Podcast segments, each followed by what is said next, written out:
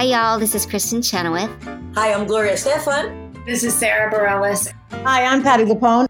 This is Lin Manuel Miranda. You're listening to the Broadway Podcast Network.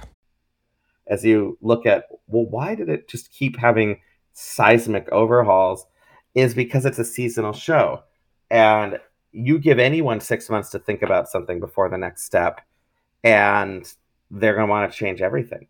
Hmm. And look, it did. I do believe it became progressively better and that each iteration improved. But it was basically, we would always laugh so we called it Camp Christmas, which would always start around January, February, which was okay, what do we have?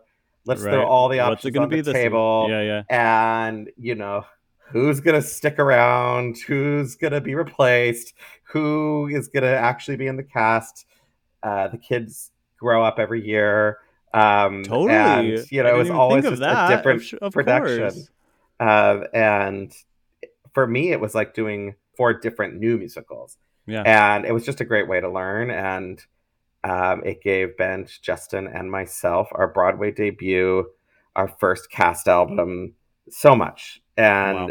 it was a remarkable experience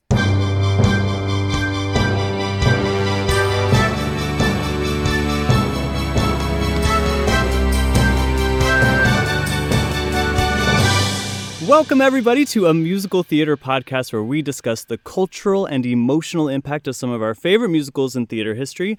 My name is Jeffrey Scott Parsons. You can call me Jeff. I have a bunch of sisters in my family, and the only thing that brings them as much joy as watching Hallmark during Christmas is watching Hallmark during Christmas in July. And you know what? It's been a tough month. There's been a lot of stuff that's gone down, so we are celebrating Christmas in July, and gosh dang it, it's gonna be awesome. Today, we're talking about a Christmas story with the man who will no doubt have to answer how on earth you get children to sing beautiful harmonies. It's the original musical director of A Christmas Story. Everyone, welcome Ian Eisendrath. Yay! it's great to be here thank you so much for having me Welcome. Welcome. I'm so grateful that you're here. Now, let's talk first. You are maybe best known for musically directing uh, a show that, like Christmas in July, can act as a balm to the soul. Maybe it's the current king of said genre, Come From Away. yes yes um, Gorgeous show. thank you so much You were nominated for a Grammy for it, which I got. Okay, so we did our episode on Come From Away with Gino Carr. oh wonderful sweetest guy and Yes. I said in the episode that i love that album because you can just put it on and it's the next best thing to sing it live you know totally our goal. I'm so glad that you said that. We were, you know, you always when you put together an album, you start with trying to figure out like, okay, do you want to do this as a bunch of songs that are sort Sure. of standalone experiences? Come from away uh, to me has always just felt like it's so seamless one big musical movement. You know, made up all these little 100%. parts. We just decided let's just try to essentially recreate an audio version of the of show. the entire thing. That's wonderful. Well successful. And then you guys filmed it for apple tv plus which is incredible and congrats Yeah, on that. was. how was that? Like what's it what what was different for you in in going from the theater to say a streaming service? Um, I mean, you know, it's like the goal was okay, let's try to make this feel as if in this really challenging pandemic moment where people cannot come together, where we obviously cannot bring people into a theater, let's bring this story, this experience that we all felt would really, really speak to the moment because it is sort of like waking up on 912 having just had this awful unthinkable tragedy and not knowing what comes next and how to Totally. cope and um, the other thing was that idea of the importance of community and giving people a sense of what that looks like in a time that we couldn't be together and we couldn't come together Oh and come from away couldn't happen. Full body Um, chills. Yes. yeah, so I really so in trying to create the living room theatrical experience, a full proscenium shot of the of the show would just not read and be emotionally compelling. So it was really fun to work with the director to figure out how he wants to shoot everything. Mhm. Um, and then in terms of the audio capture, it's really interesting because a theater mix is designed to have everything play together and coexist in an environment where sounds can overlap. Yeah. And the key to film mix is you want isolation so that we can really craft the experience for the audience and bring the things that are most in focus to the front, other things to the back. Um, Right, because whatever the lens is on is what our ear needs to be on. yeah, so we had to come up with really creative ways to essentially get clean ensemble vocals, get clean band, all while shooting either isolated shots, which was much easier to do that for, or doing a full run through the show for an audience that was brought together. So it was really interesting because it was really where like theater meets film and how do we retain the theatrical experience while making this something that you are experiencing on screen Right. and a small Well, screen. Not to put a perfect bow on this, but speaking of theater and film coming together in a musical way on Apple TV with Christmas elements. Yeah, yeah. I mean, can, can you talk a little bit about what's happening at the end of the year? Yes, I just called you to say I'm running 10 minutes late because we're in the middle of a final mix for Spirited, which is a brand new. I you know it's almost like a musical fantasy um, with a score by Pasek and Paul, starring Will Ferrell, Ryan Reynolds, Octavia Spencer. I started working on it in December of 2020 Wow. and was full time every day January of 2020 until now. Um, and we are now finally at the time that we are doing the final mix. We're bringing all the elements together. We're in a theater and we are seeing the film on the big screen and figuring out how where music is going to sit in the mix, where every element of vocals and instrumental and taps for the tap dancing, sound effects, all of that lives and it's very exciting. This film is really special. Um, in a lot of ways, it's a love letter and having fun with the musical as a genre. Um, it's a very self aware that we're breaking into song, and every number is sort of an over extra explosive experience. But at the same time, it's a comedy and also a super moving story. And it's not, Oh. I- you know, I wouldn't describe it as serious, but I would describe it as utterly heartwarming and heartbreaking. And Sincere. it's very ambitious. Uh, we're trying to do a lot. And um, I'm excited for people to experience it. Yes, I can't wait. That sounds like a joy. Is it uh, so Apple TV Plus obviously, but is it also going to be on the big screen, do you think? Well, I I'm optimistic it will be. Um, Yeah. I think that will sort of depend on what the next several months look like in so many different ways. In many different ways. Yeah, I'm sure. yeah. Sure, sure, sure. Okay, so now a Christmas story. I thought this was going to be such a simple project, like a simple episode when I but then I sat down and started thinking about all of the, the elements of the history that goes behind this and and there is so much history to a Christmas story. So we have to start with the movie, right? 1983 Right. is when the movie comes out. It's based on kind of the monologues and writings of Jean Shepherd, who is a very popular radio personality, kind of Yes. like Garrison Keillor, right? Yes. Um, absolutely. from Prairie Home Companion. So it's it's I don't want to say tongue in cheek, but there there is kind of a self-aware look at the banality of maybe Midwestern life that that's really being percent. And it was having yeah, and I think self aware with a bit of like nostalgic humor. nostalgia, It's- one hundred percent. Like it is a- that's where the love It's hundred percent nostalgia, yes. Yeah. But also, I, I have to think at the time when the film came out, it was a little edgy too. You know, uh, just to do something. Sorry, yeah. especially in terms of a holiday film because this is what I I was going to say we didn't watch this one in my house. I you know like the kid drops the f bomb, like the bad one. absolutely. Yeah, so like yeah, we didn't exactly. we didn't really watch this Christmas movie, Oh, but that's funny. Yeah. but it was unavoidable because you got 24 hours of a Christmas story every year on TBS since the mid 90s, you know. Yeah. So what about you though? Did you watch it? Do you do Christmas? funny. It was one that came up every year growing up, and I don't know if you have those things that it's sort of like, ah, this looks old. I don't really get this. Um, Uh-huh. I- It, was it, almost a little uncomfortable in some ways, just because it was sort of this gritty look, and I and I didn't quite get it because that I didn't grow up in the Midwest. The '80s, sorry, this the '40s were certainly not.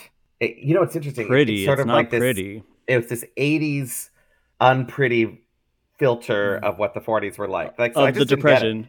did you know that it was the 40s? Because I always just thought, oh, this is what the 80s looked like. you know, I'm glad you said that because I didn't. I yeah. honestly didn't know it was the 40s till I started working on the musical and paid attention to it. Cause, and it was one of those things that I, it'd be on TV and I just sort of click past as a kid. Interesting. Um, so I, I really didn't know it well. I didn't have this sense of like, oh my gosh, I love that. And in fact, I'm like, oh, that's that weird movie. Uh, but then I that makes me feel kind of weird inside with like the yeah. moon Santa Claus that pushes yes, the kid down. Exactly. This... Yeah. But then I watched it as an adult, and I was like quite charmed by it. Um, I, because, we have the exact same uh, yeah. experience here. And I started reading Jean Shepherd. And did you really? really? Yeah, and I really loved the source material that it came from.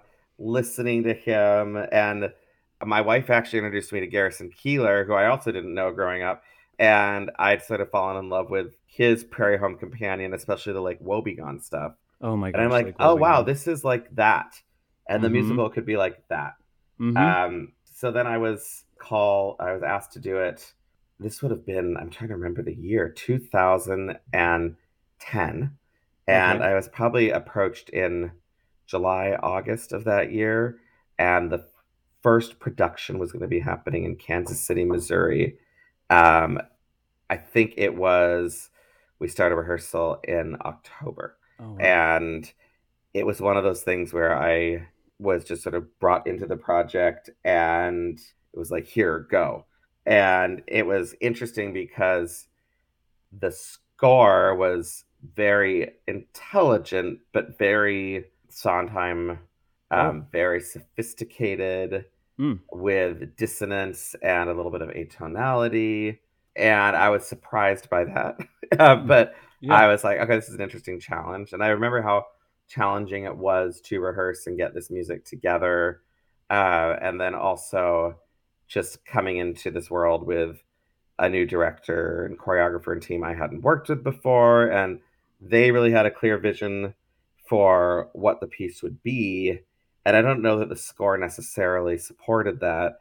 But mm. then hmm. we also had Larry Blank, who's oh, legend, um, yes, and he was the person that had recommended me and got me involved, and he and I were definitely you know partners in figuring this out in Kansas City.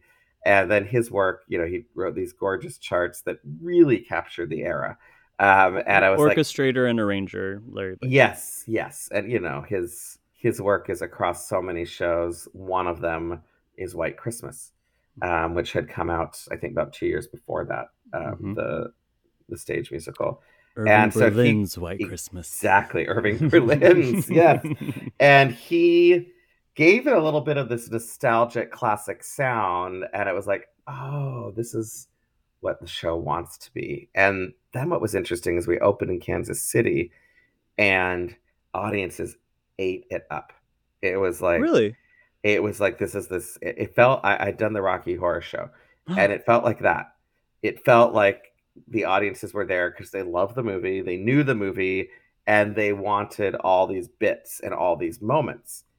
And yet, anyone who knows what a musical can do and should do like the bones of this, the structure of this is so good, but it's not adding up. And the hmm. songs are certainly not landing, and the audience is not engaging emotionally in the music. And it doesn't feel like music that sort of emanates from the stars of the show's mouths who were kids.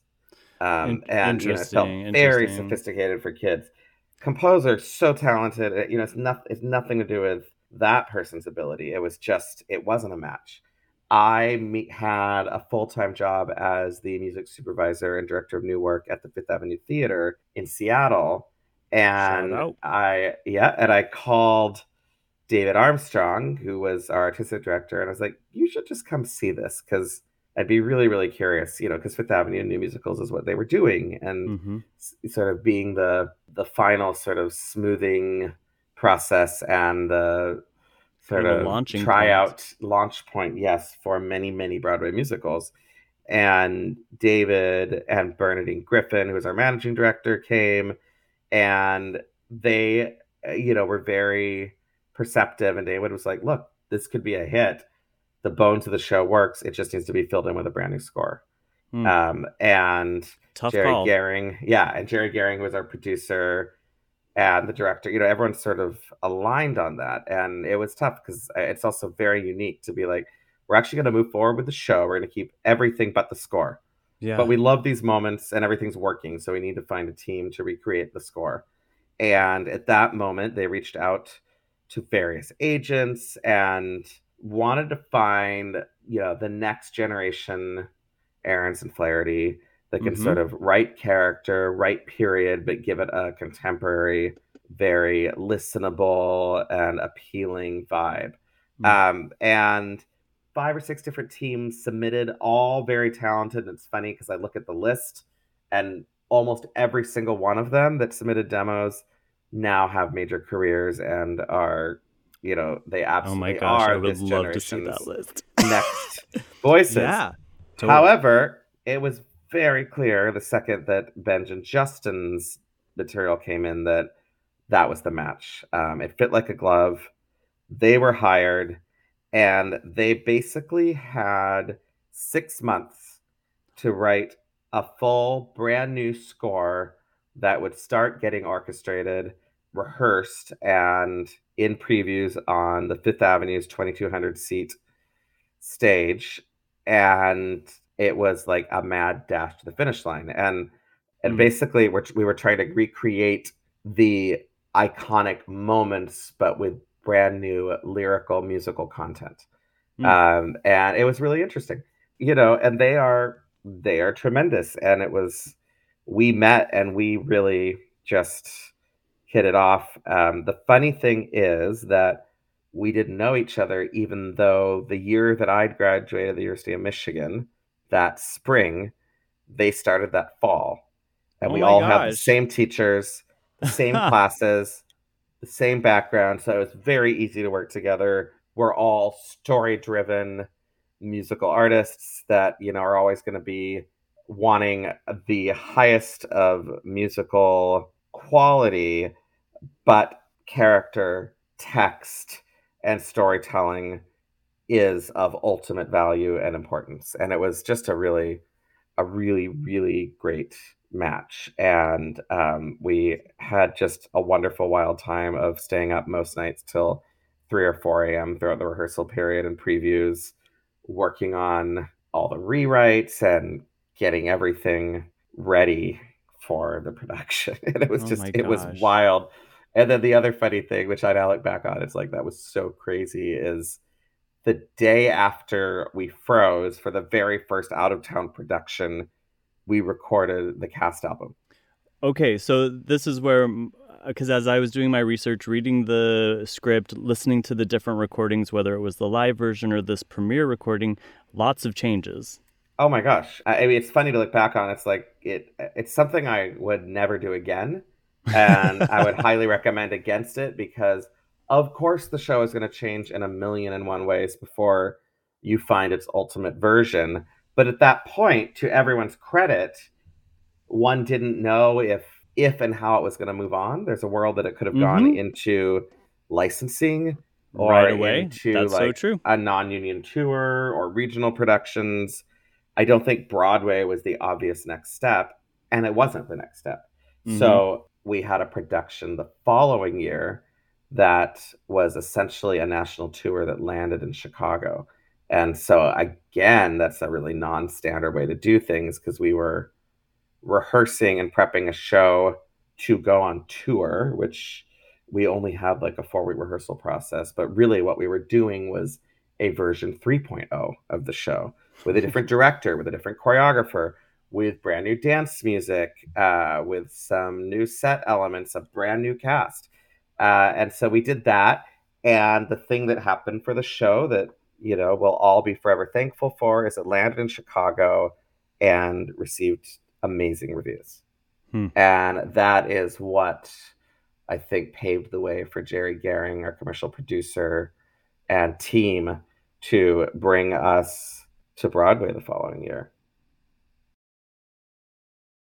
Hey listeners, have you tried Factor yet? Remember Factor meals? They were supposed to send me a box to try out, but they don't ship to Hawaii, so now I'm stuck with my Taco Bell. And now it's up to you. It's up to you to try it and let me know how it is because it's May and we can't eat like it's the holidays anymore. We're trying to get our summer bodies together and Factor's fresh, never frozen meals are dietitian approved and ready to eat in just two minutes. So, no matter how busy you are, you'll always have time to enjoy nutritious, great tasting food. You can choose from six menu preferences to help you manage calories, maximize protein intake, avoid meat, whatever you want, it's here. Head to factormeals.com slash musical theater 50. That's musical theater with an ER. And use code musical theater 50 to get 50% off your first box plus 20% off your next month. That's code musicaltheater50 at factormeals.com slash musicaltheater50 to get 50% off your first box plus 20% off your next month while your subscription is active. And you open on Broadway in 2012, right? Yes. In time for Christmas for a limited engagement at the Lunt-Fontanne. Yep. Uh, it, it's a great time. And then Tony Award nominations come out. well, the and that okay, year. that's a great story because I'm, you know, Christmas story's closed. It was seasonal. yeah, it was, like, just that a was thing. awesome. Yeah, Uh-huh. and I remember a I wasn't even paying attention to when Tony nominations came out, like not even on my radar. And I remember my wife comes running in my bedroom in the morning, our bedroom, and was like, "Ian, Christmas Story was nominated for a Tony," and I was like, "Shut up!" Like, don't you know? I thought it was like a joke. She's like, "No, no, look," and we were all just stunned. And Yeah. you know, granted, And not just a one, by the way. It's not just like them. the random design nomination No, it's best musical. It was score, and book. orchestrations. I think, yeah, orchestrations and book, and it was, yeah, it was just delightful. And then it was like once again that brought us all back together to create a Tony number. Really challenging when you're not a running show. You know, Mm. everyone had left and just moved on with their lives and their careers, and so it was a challenge to get everyone back together. But it was, it was thrilling. Um, And I will forever be grateful because it meant that we got to see Caroline O'Connor on the Tony Awards. Oh my gosh. Yeah, that was really, really fun to see her come back. And because I think she'd returned to Australia at that point. So, you know, flew Maybe, her back. yeah. And yeah, that number is so amazing. And that number was the brainchild of John Rando and Warren Carlyle because John was like, well, what if we sort of do like a Bugsy Malone thing? And Warren's like, I've got it. I've got it. And then Glenn Kelly, the very famous dance arranger, worked with Warren and created this amazing dance arrangement. And Benjamin Justin obviously wrote an adorable, adorable, fun fantasy song. Oh, how exciting. And and the show has only since I, I will say this. I love when shows don't need to be a huge Broadway hit, a huge wicked 10 year Right. plus right. type run in order to then have f- forgive the term I've already used it launching point into their cultural impact because the show has continued to be performed all over the country and I think that it's because it could have you know a limited run on Broadway get some Tony nominations get uh, some Yeah. acclaim and also give talented people like yourself uh, an amazing platform to then go into the rest of their careers Yeah, no, I'm. It's something I'll be forever grateful for and cherish all those memories. So we're going to start at the top of the show and just talk through some of these these beats because the show like the movie acts as a memory piece, right? Yeah. It's about this narrator looking back on Christmas memories. And one of the things that I've really respected about the movie returning to it as an adult is how much and maybe this is where the discomfort came from when I was watching it when I was little is how much of it is about accountability about uh, this adult person looking back on their mistakes. Because Ralphie messes up a lot during you know this story. He lies about his best friend. He beats somebody up you know pretty badly. Uh, he he he swears you know all, these sorts of things aren't necessarily things that we would see a child protagonist do.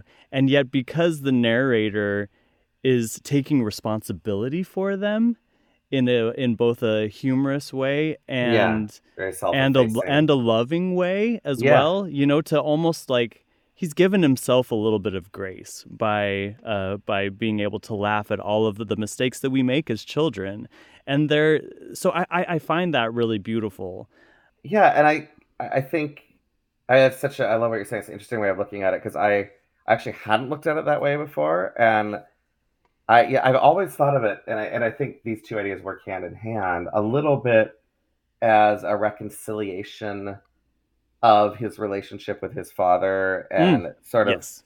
understanding that as an adult and um, looking back on all the things that he did as a kid to win that love, to know that he was all right, almost looking at like the roller coaster ride he went on, all the crazy hurdles he went through, just to know he was loved. Um, and you know, and it's and I so love relatable at the, too. Oh yeah, I mean it, it's like an adult therapy session. Uh, Yeah. you know, yeah, but- no, you're exactly but right. but also to see sort of the fearless desperation of what it means to be a kid. And so I think that's what Mhm. you're saying is to own that, like you know what, these were crazy, half-witted ideas. But first of all, they're very funny to look back on. Look at what I did, and then Yes. uh, look at why.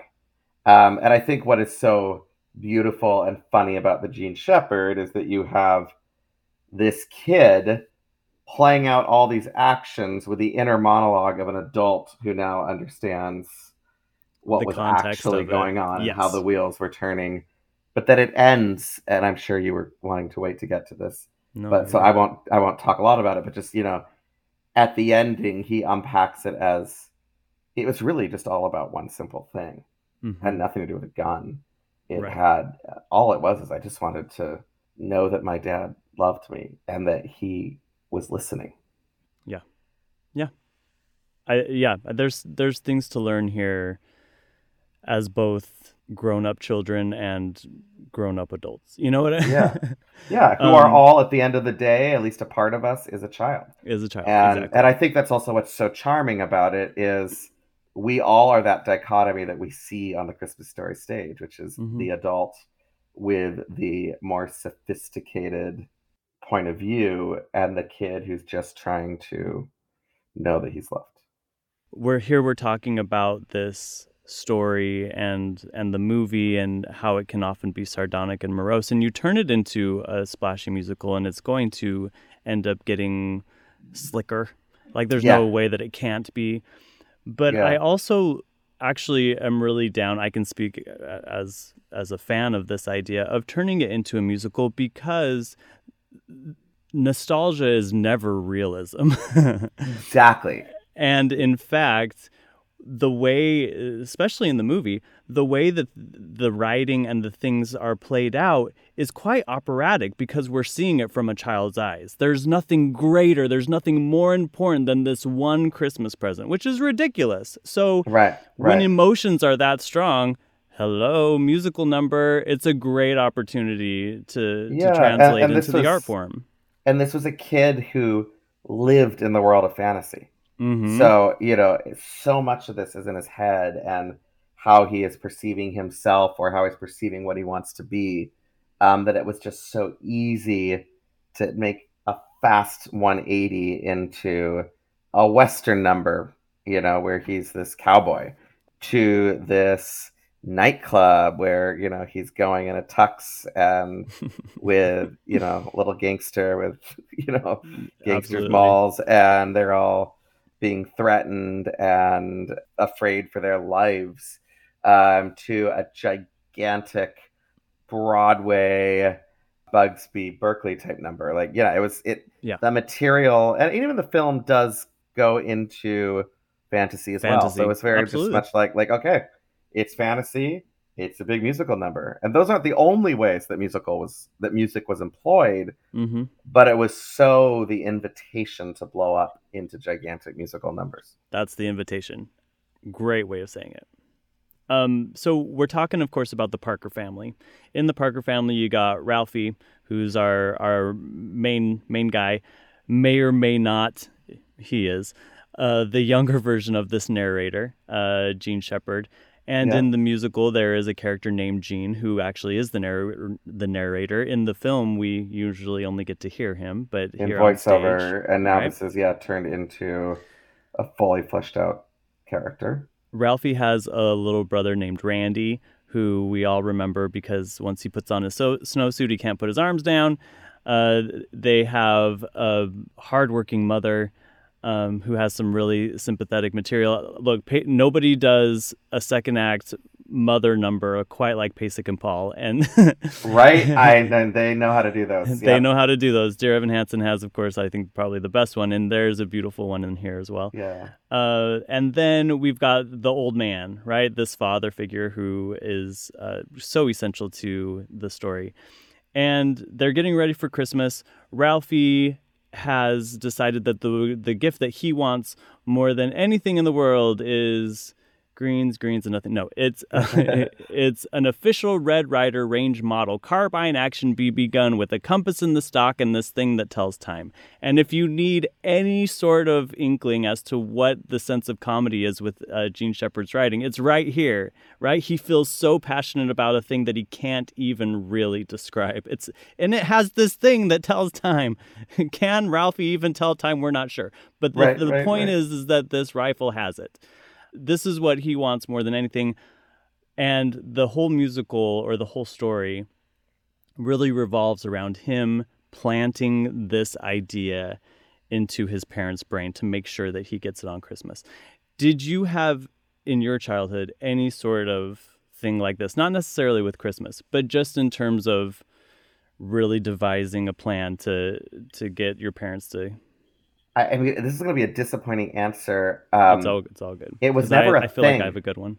yeah, it was okay. You should answer. It was never like a thing that I wanted. It was experiences that I wanted. Oh, okay. You know? Yeah. So I was yeah. always like, I want to. Honestly, for me, it was like I want to do these theatrical or musical projects, and um, the the truth is, my parents were very aware and listening and loving, so I got to do them, That's and really I do sweet. that. But still, I mean, there was always that devising of like, oh my gosh, this is gonna require my mom to drive me from one theater camp to the other, and like you know, like all that scheming. And then as I got older, getting the independence and permission to do things. Uh, So I think that's more how I approached it. But I want to hear your story. No, but I'm also picturing little Ian like planning it out in his room. Like, okay, if I this camp ends at 3 p.m., Exactly. get in the Yeah, car. Yeah. we can 100% make it across to Yeah. town across town. Uh, for me, this one uh, experience comes to mind, and it was I'm from Utah, and in Salt Lake City there was a national tour coming through of a chorus line. I had never seen a chorus line. I hadn't even really heard a chorus line, but I knew that a chorus line was something that I needed to witness as a child. I never did, by the way, because you don't, you probably don't take children to line. totally. yeah. The point being is that I knew that the national tour was coming through, and I prayed a Oh, lot I love it. I love it. that my grandparents would just randomly call up and i used the think system i used prayer i would i sat and looked at our rotary phone and pictured it calling or p- pictured it ringing and i just knew that they were going to call and say you know what we've found an extra ticket in our season subscription and we're going to bring you along and i tried to drop all of the hints and boy oh boy did it fall flat That, uh, it's amazing. That's literally you had your Ralphie experience. That's exactly. I mean, I think that so much of the show is about this character on this mission, and it's like failed attempt after failed attempt after failed attempt, and then a total give up. Yeah. Christmas, the worst Christmas of his life. yeah no, Um, like you there's know, nothing left to live for truly And then the sweetest, sweetest surprise at the end. But I, yeah, I so relate to that. And what's interesting in the process, and I really got to be involved with and live through every iteration, was like, how do we get inside this character's head and establish the validity of this want? Mm. because it's ridiculous and it's so easy for an audience to judge you know just like to write that off and not be invested in it and um you know we went through many many opening numbers and it's interesting to look at the things that were tried and true and evergreen it was always important that we established that christmas is the season of anticipation Ooh, that's so true. got to get it right because you only have one a year. And during the Depression in the Midwest, it's the one moment when you could justify having a want or making your children or loved ones' dreams come true, and that you would just stretch a little bit. So every time we did an opening number that was the least bit successful, you always established sort of the town of home in Indiana, the family, and finally Ralphie, and the idea that this is a highly loaded time of anticipation and you only get one shot. And it's interesting once Benj and Justin started writing the score, the idea of counting down to Christmas mm. was hmm. a number. Uh, and it's funny that we went from counting down to Christmas, and I love this. Um, and I remember we were just having a brainstorming session, and can't remember if it was Benj, Justin, John Rando, but someone was like, "It all comes down to Christmas. That's the point. It all comes down. Mm. It's not about hmm. counting down. That's low stakes. It's the fact that everything in my life comes down to Christmas. And um, the song sort of found its final form with that. Yeah, that takes my mind so many places. Uh, especially looking at how maybe depression era was one gift, right? Whereas oh, yeah. now, uh, I, I, think most of my nieces and nephews would be incredibly disappointed if they only got one gift for Christmas. Um, and yet, yeah. it's all based in the same thing, which is like this is Christmas. We got to get it right. And uh, we're also like, surrounded by this marketing machine that tells us we need more and more right, and more. Right. And it's what's interesting to me is as a kid, I looked forward to Christmas, but I was not having the Ralphie experience. I think it's just because I was really fulfilled doing the things I was doing. Mm, yeah. I had, you know, my issues and my pain, but it wasn't it wasn't needing to get a gift. Things. But it's interesting as a parent, I have three kids, and I'm so aware that I have really less than 14 shots, you know, probably more like 10 by the time they're old enough and before they become, you know, teens that are a little bit wiser. Um, I had, you know, so 10 shots to make my kids' fantasies come true. And then I also oh, have this son, wow. Charlie, who it's so funny because I've not thought about this till we just started this podcast, but he's 10 years old, and there's times that we almost like judge him for being like a little bit entitled or materialistic because he really thinks about, you know, I just, I really, really want this thing, and he becomes consumed with it. But I'm all of a sudden like, oh, that's so sweet. And like, I know mm-hmm. that it's, you know, it's like he wants this thing because he thinks it's going to complete him. Mm-hmm. And you know, it's like it's just this childish in a positive way, like childlike, mm-hmm. innocent, naive place that one day he's not going to be there, and it's like it just makes me want to like just cherish it and not get him every single thing he wants, but really those those listening moments where you can make their dreams come true. Those you, you only have a few, you know, and I think Dang, I learned yeah. something about being a parent today. Thank you. uh, no, because I, I love that. It's not about getting them what they want. It's about making their dreams come true. And I think that if you're right, if you if you listen, you probably have a better chance of doing it. Yeah, and you want to because you know they're facing hard things. They're gonna face hard things, and you really want to give them these experiences where they feel seen. Mm-hmm. And I think that is what it's about. Um, mm and like I also I don't know like for me that one of the most heartbreaking moments and I remember it being a kid but then also seeing it on my kids is when they receive something and it's not the thing that they want but then you see them sort of struggle through to not be disappointed mm. so as to not be greedy entitled or rude at the end of the day. Um, and it's funny because I'm just remembering that that's what happened to Ralphie. Yeah. Um, you know, he his dad sort of played a trick on him, and he very that much he didn't you know, he didn't get it. He didn't Christmas. get it, and he had to sort of stiff upper lip it through all of Christmas. It is a little bit like a Charlie in the Chocolate Factory thing where he passed the test. Mm. When he didn't get it, he didn't, you know, yeah. he doesn't uh, throw a fit. And in fact, right. maybe that was passing the test. Yeah, no, I totally. I mean, that's what made him the character deserving of taking on the Chocolate Factory. It's funny too because I'm realizing as we're talking that I think almost every year, if not every year, I always do a misdirect as a Christmas gift. Um, in fact, I, it, it's like uh, this year was borderline mean. My daughter, like she was so clear about the things she needed and she wanted. And I really set her up to not get it. But then she was thinking, like, dad does this every year.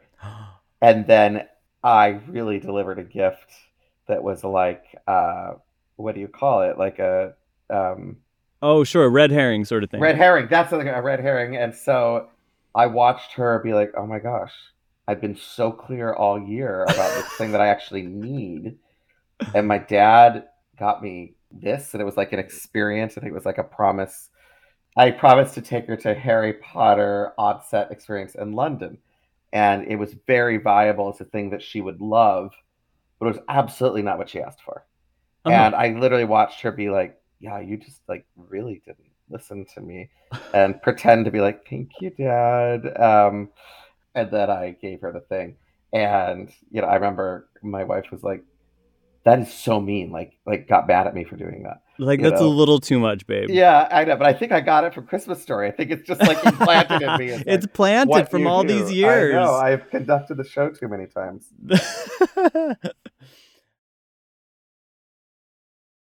Hey listeners, have you tried Factor yet? Remember Factor meals? They were supposed to send me a box to try out, but they don't ship to Hawaii, so now I'm stuck with my Taco Bell. And now it's up to you. It's up to you to try it and let me know how it is because it's May and we can't eat like it's the holidays anymore. We're trying to get our summer bodies together and Factor's fresh, never frozen meals are dietitian approved and ready to eat in just two minutes. So, no matter how busy you are, you'll always have time to enjoy nutritious, great tasting food. You can choose from six menu preferences to help you manage calories, maximize protein intake, avoid meat, whatever you want, it's here. Head to factormeals.com slash musical theater 50. That's musical theater with an ER. And use code musical theater 50 to get 50% off your first box plus 20% off your next month. That's code musicaltheater50 at factormeals.com slash musicaltheater50 to get 50% off your first box plus 20% off your next month while your subscription is active. so in the show, there are obviously so many great iconic moments in, in these little chapters that come up throughout the show and throughout the story. But uh, some of the musical numbers that I have to point out that I think are just absolute are my absolute faves uh, Ralphie to the rescue. Oh, I, I think that is Perfection. one- yeah, yeah. so great. So it's like Hollywood cowboy fantasy. Magnificent Seven. It's got that whole sound, Yeah, and uh, and it's when Ralphie's picturing himself as you know the Wild West hero of the King world. of the Wild West. Yeah, Yeah. and oh, I'll I'll never forget the first time we sang Justin's vocal arrangement and rehearsed "Get him, cowboy, cowboy Mm-hmm. Ralphie." You know, it was like that sort of swoony period vocal with the yes, you know groove underneath it, and then seeing everyone doing this country western, you know, Hollywood choreography. Um, it, it was just that is a number, and that's like those moments where you just know, okay, this is a thing. this is a thing. Completely agree. Love that number. The thing that the adults always keep saying to Ralphie about wanting this gun is that he'll shoot his eye out and that he's, you know, too young to uh, be trusted with a BB gun, which I'm sure is incredibly triggering for a Like- child. Right, and, it's like very fair, but Yeah, it's basically saying you're not big I big feel enough. like he hears it. It's not only you're not big enough, but you're not worthy. Mm, yeah. You know, I think that it's like, yeah, you can handle that. You haven't proved yourself. We don't trust you. Uh, and that's the most deflating thing to hear. And it really comes with a position of power too, because there are these bullies at school that are absolute terrors. His teacher, Uh, yeah, it's just like yeah, there's all these people that are not seeing him, that are judging him unworthy, that are diminishing him, and while it's all done through the Jean Shepherd cynical, sardonic humor lens, we all can relate to that. Yes. Yes, yes, yes. I think Ralphie's father's going through something similar. He's always Mm. seeking for some sort of power and feeling empowered in his life. His he's putting all of his energy into this crossword puzzle contest. Because that'll make him feel special uh, amidst the furnace constantly breaking down and and the car breaking down and and all of these little things that are the dogs next door who are always barking at him. he has And- a hard life, right? Like he has Yeah. the world on his shoulders. He is such a sort of classic, like '40s blue collar, stereotypical. But like, yes, you're right. He's going through the same thing of like feeling like one of the masses and needing to be special. I think that's the beauty of this thing is that like like father like son, the father's Mhm. going through a very similar thing, having a similar level of fantasy that I'm gonna be the genius. Yes. Like I'm not going to be seen as Genius on Cleveland just- Street is the yes, song, by the way. Yeah. Which I love. So funny. the Um, Peter Pan moment kills me every time. Oh, it's fun. I'm trying to remember that we went through many, many different things for what that was. Um, but it's interesting because I just think I I, I knew people like uh, my wife's grandparents even like that Mm. were very much sort of working class world on their shoulders but knowing that they have this genius within and that you know one day i think it was Everybody will finally see it. yes i'm going to invent this thing and they, they would try to invent it and i'm going to all of a sudden be seen for who i am and my my future will transform And for the old man, he actually does end up winning a major award, as we, the song is called, from this crossword puzzle contest. And the prize is this hideous leg lamp. It's the infamous leg lamp from A Christmas Story. right Um, It's tawdry it- just Which, when you think of the time period, right? This like uh, Yeah. stocking leg lamp in the in the front window of a home, you're like, what on earth is going on inside that house? Well, it's just like it's the sheer hubris and ego and need to be seen as special that like, you know what? I'm absolutely not going to face the reality that this is a joke and And maybe fact- not a good idea. yeah, but I I think it's so much about the fact that I need this thing to be a beautiful treasure that I've just won. And so I am just going to fully commit and like just fully go with the fact that this is a piece of art and this is going to transform our lives. Ergo, the leg lamp is the BB gun. Yeah, exactly. It's like it's the same thing. It's the same Um, thing. Yeah, and once again, just like Ralphie is imagining himself in this Western fantasy, old man is imagining himself in this classic 1940s musical number with a long kick line of beautiful women. Beautiful beauties. um, Yeah, with these legs. Um, and yeah, it's wild. It's wild. it gives a it gives a new meaning to the uh, term kick line, right? Yes, yes, yes. In the second act, we have "You'll Shoot Your Eye," which we already talked about, but uh, the the teacher who Ralphie thought might be on his side. hmm That he he wrote this paper about what he wanted for Christmas, and he thought, well, even if my parents don't think I'm speaking from a place of uh, reality, then at least my my teacher will catch the vision and be able to tell them. She completely disagrees and gives him a C plus, and uh, then we get the great number "You'll Shoot Your Eye Out," which is another fun fantasy sequence for him. The triple dog dare is another of my favorite moments in A Christmas Story. And uh, it's also played out here in the musical where the young boy what's his name? Is that schwartz who does that no it's. Um, I triple dog Fritz? dare use flick. Yes. flick there it is Yes. flick gets his tongue stuck to the pole where did you grow up were you did you grow up in the cold I know. I grew up in Olympia, Washington, so it was very Oh. temperate. Yeah. Yeah. yeah gorgeous i once again grew up in utah very cold i love in this musical how there's the one little monologue for the narrator about oh it's when they're putting on the snowsuits and getting ready to go to Oh school Oh yeah, yeah, yeah. And, and because in California, if it dips below, you know, 60 degrees, you're like, ooh, I need my scarf and maybe we should cancel like the whole day. Right. But, but when you live in winter, you just get a snow shovel when it's time to go to work. Like you don't get to not go to work just Yeah. because there's three feet of snow on the ground. Yeah, you, you, totally. Life continues. And I love that that is talked about here in a very uh, real way. yeah, yeah, no, I, I agree, and it's funny. I I got to know that because I went to school in Ann Arbor, Michigan. Oh gosh, I, I, remember being oh, shocked gosh. by like, wait, I have to walk in this? Like they expect us to go outside? Like there's one day it was so cold that I literally started crying when like the wind like ripped in my face, and I was like, ah, I like this is this is just wrong. Um, so I definitely connected to that. Um, but yeah, that moment on the flagpole, um, I, I actually just really, really love the lyric, a sticky situation. And Uh, yes. I like so much fun because it, you know, the double entendre is fantastic. And that's just a really fun number. And that's one that, like, that's not fantasy, but it still lives out in a musical world where all of a sudden you have everyone who's embroiled in this chaotic Controversy. crisis. Yes, crisis.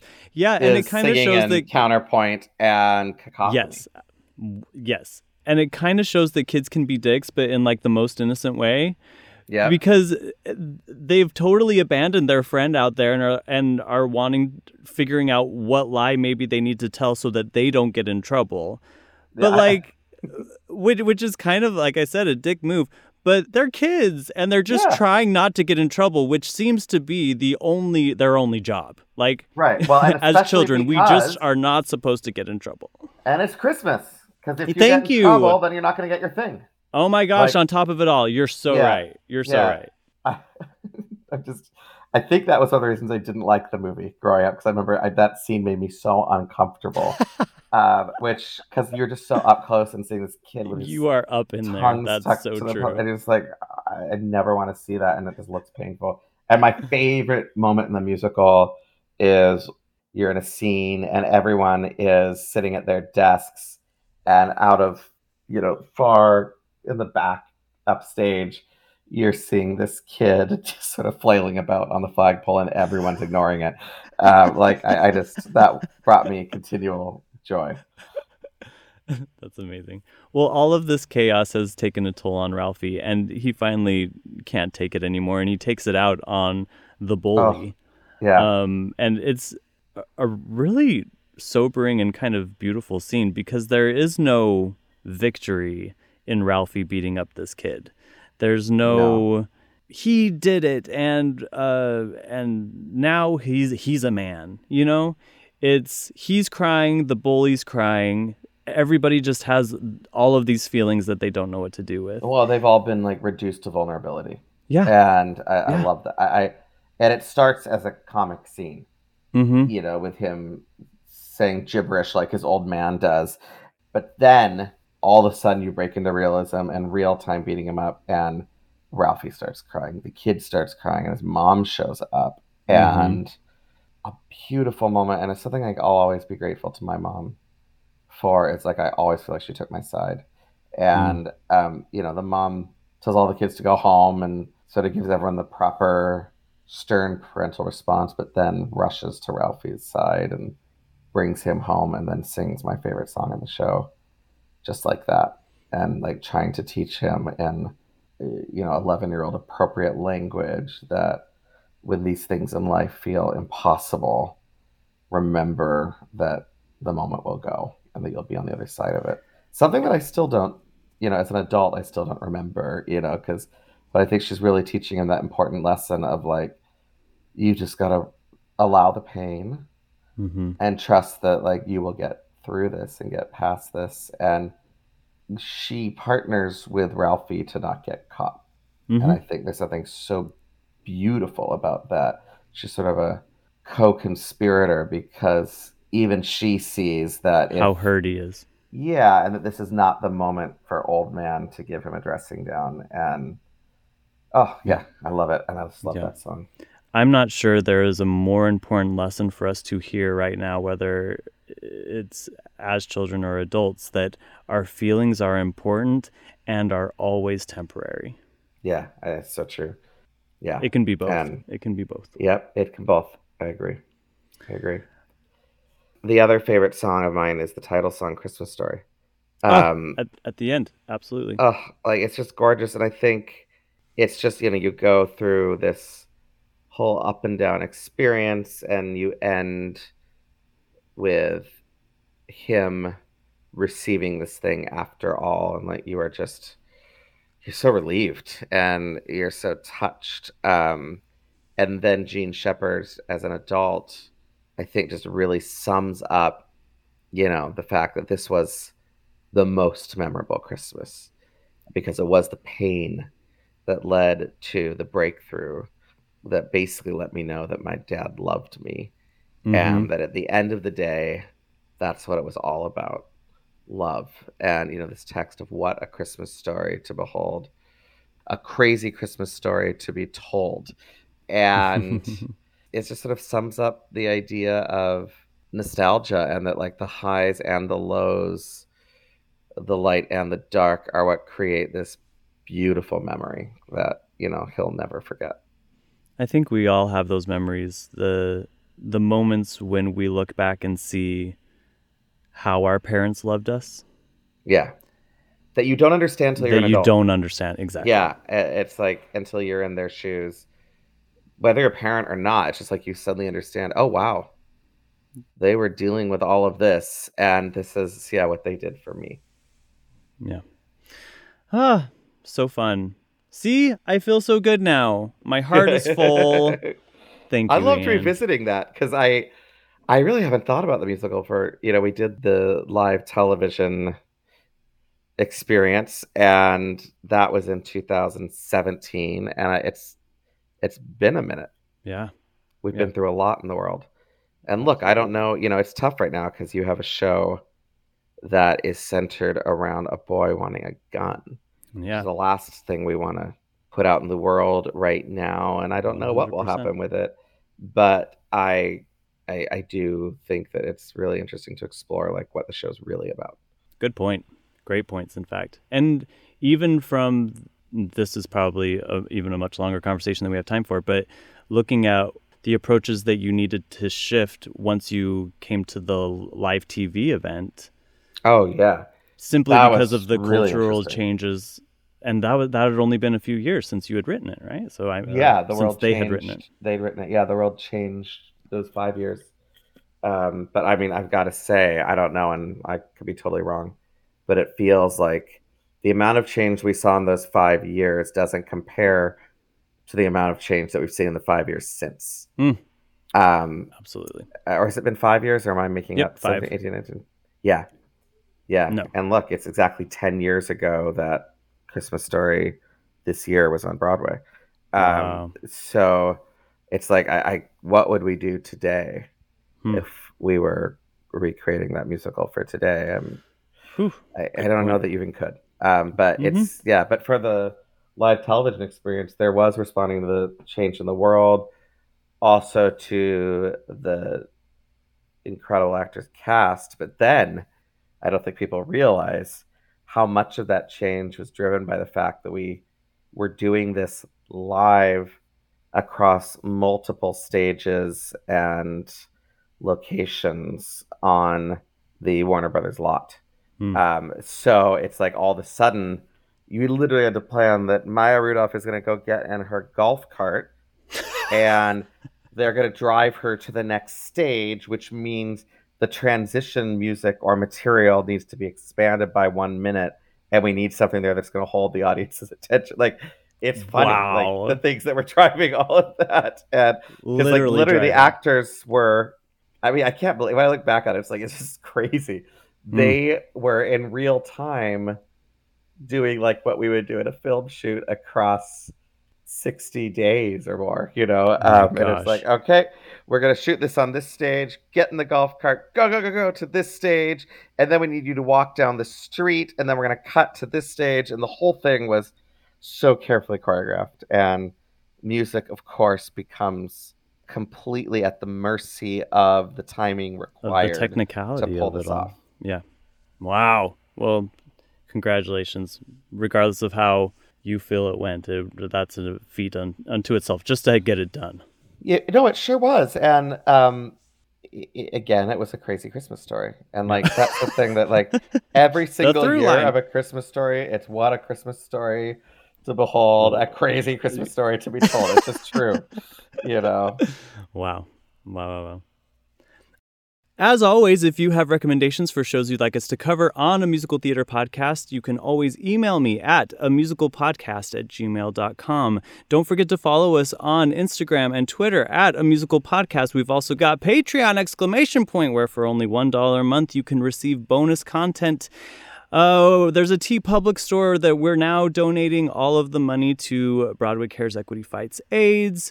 Oh my gosh, there are so many wonderful ways to connect with this great podcast community that you all know I am incredibly grateful for. Hey, Ian, how do we follow you? Anything you're up to? Anything you want to plug? Uh, my Instagram is Ian Eisendrath Music.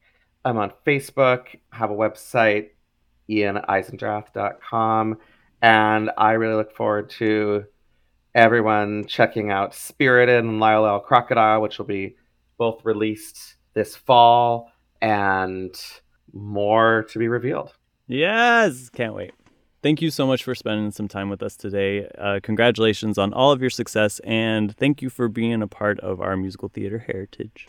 Thank you so much for having me. This was really fun. Everybody, thank you for listening, and uh, go have yourselves a crazy Christmas story to be told.